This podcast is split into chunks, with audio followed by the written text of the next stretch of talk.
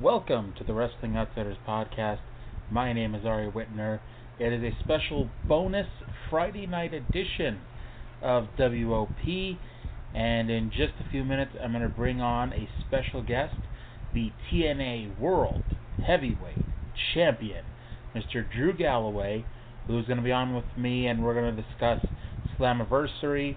We're going to discuss everything going on in T N A right now. And, um, yeah, that's going to be good. I do want to do a quick plug for T N A's Slammiversary this Sunday night on pay-per-view. Drew Galloway versus Bobby Lashley for the world title, E C three versus Mike Bennett, and so much more. Um, apparently there is a, uh, um, there is some breaking news right before we post this, that Maria Kanellis is out of Slammiversary, and so she will not be wrestling Gail Kim on that show. Um, but otherwise, I did a full recap on Wednesday night's show after TakeOver, so check that out.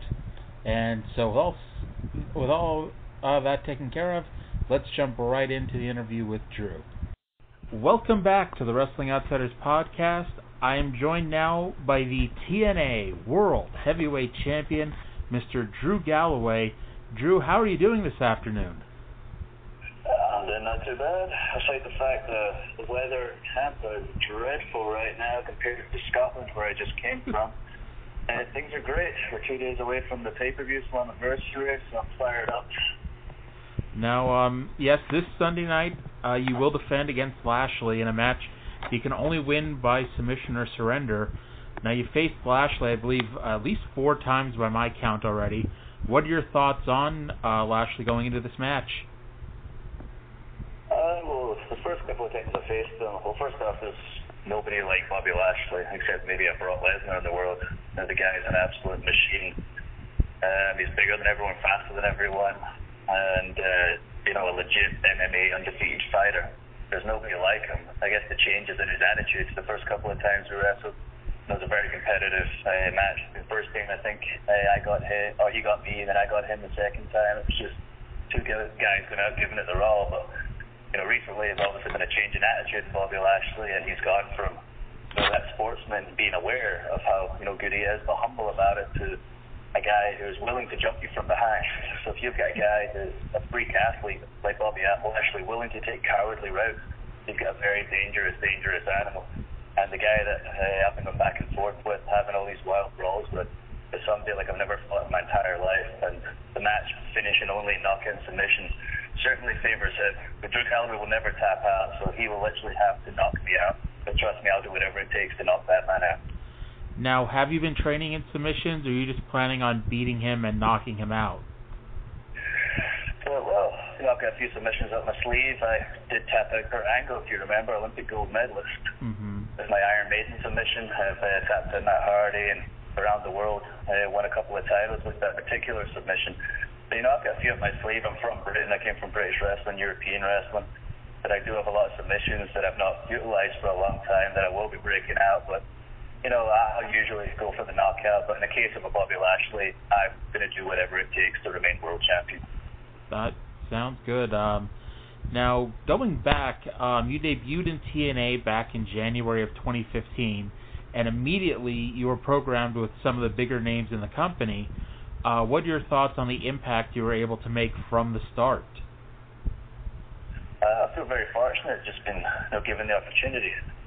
Like sometimes, you know, in wrestling, um, you know, you feel like you know you deserve it right that second, but it's just all about timing. It's all about the right moments. It's all about people believing in you and giving you the ball.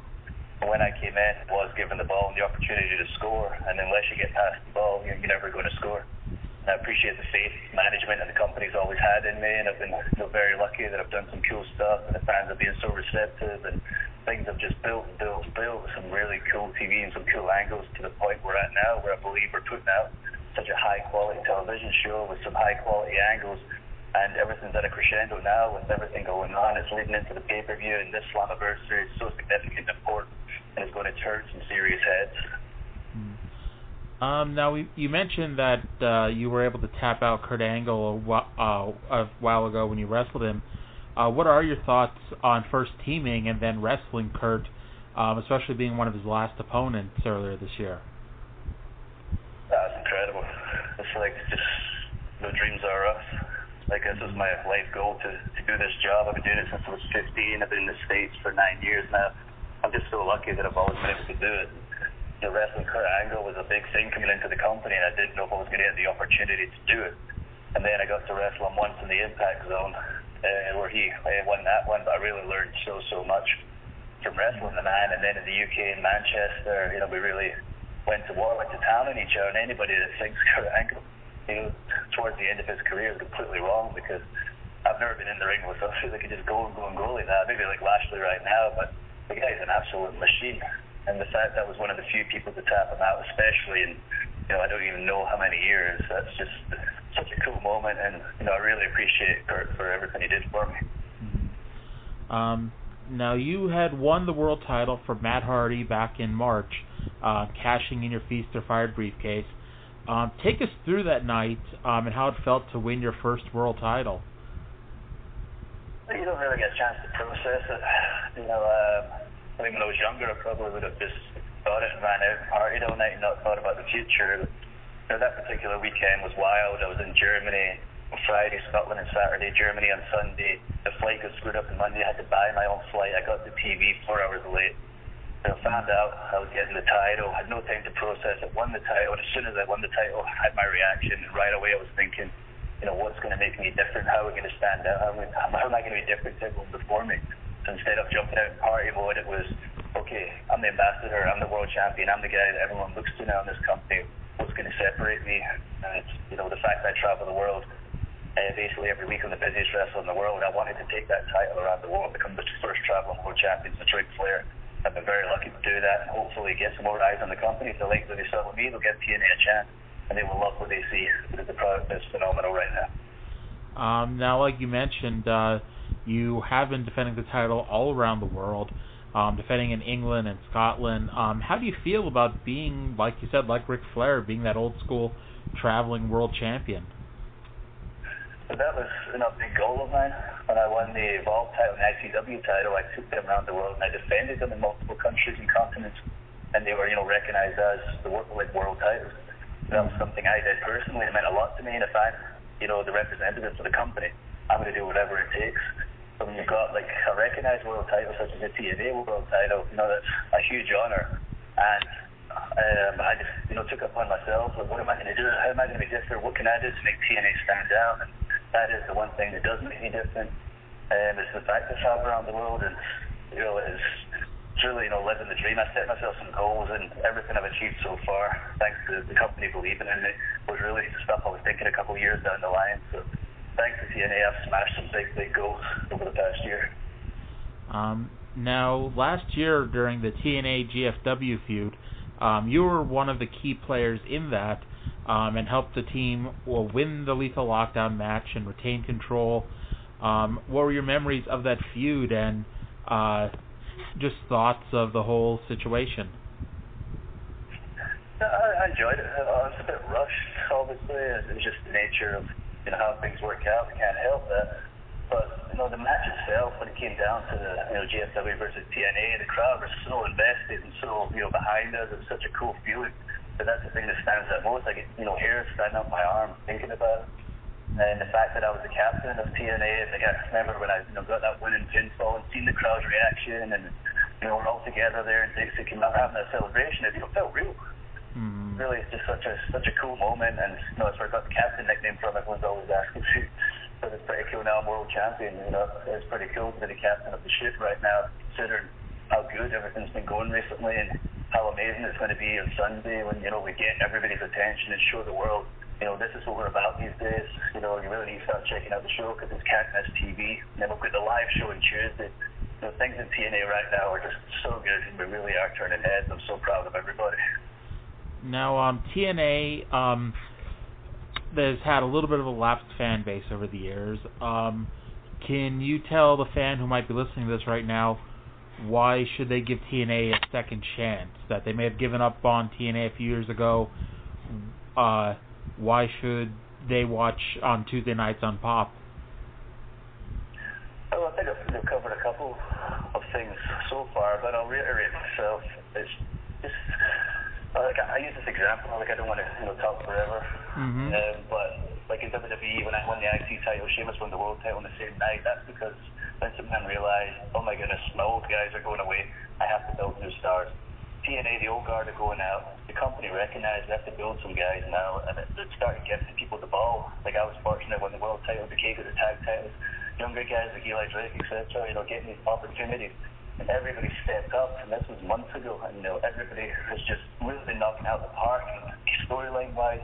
If you've been watching the show, E C three, Mike Bennett, myself, Lashley, the Hardy Boys, these stories have came together, everybody's been finding their characters, and every, like, every the creative is not rushed to anything. Like right now, the T V is so good.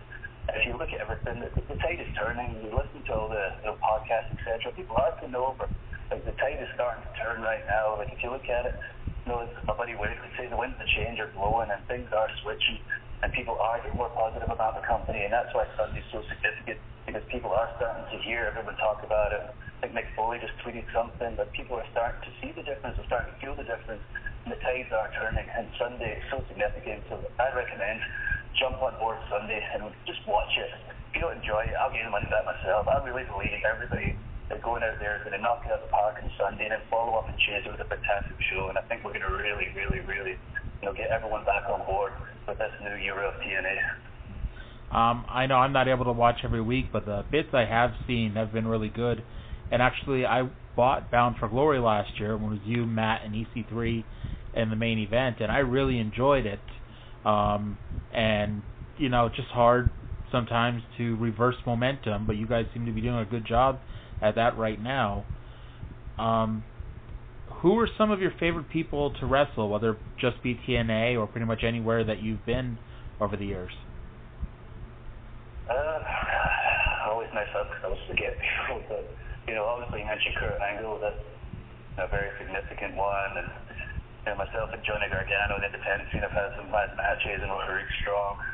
Um, Yeah, I've had like a wrestling with Matt Hardy a bunch of times. I really enjoy everything. We worked with wrestling each other for God, eight, nine years now.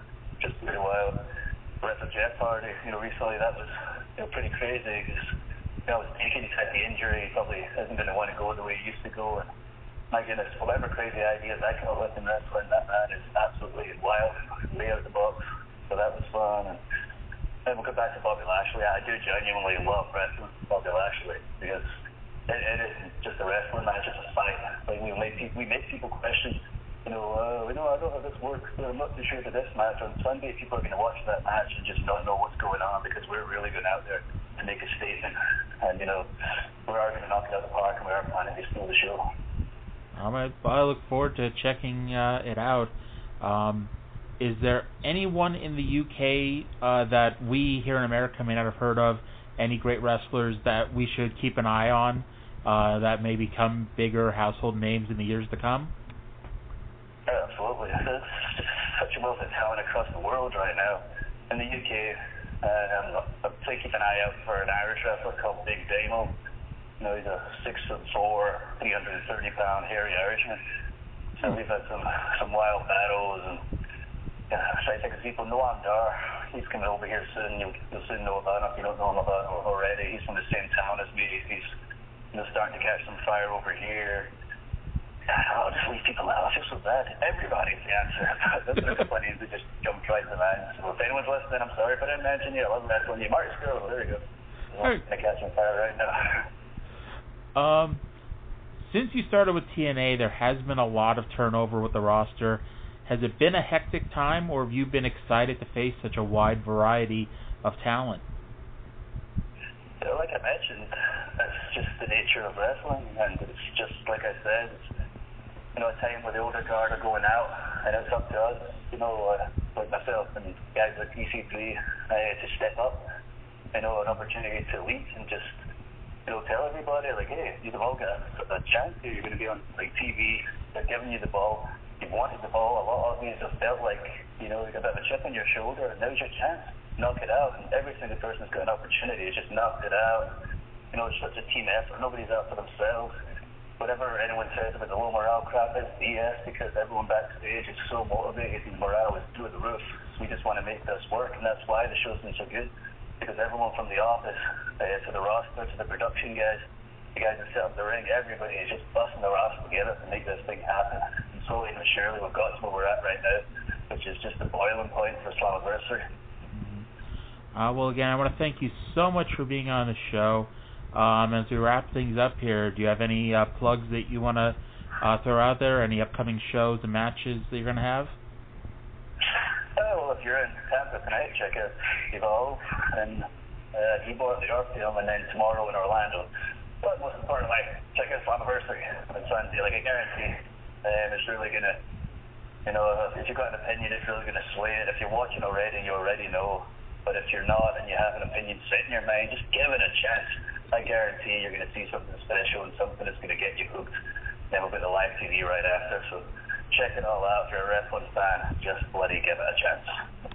All right. Well, thank you again for joining us, and we'll be right back.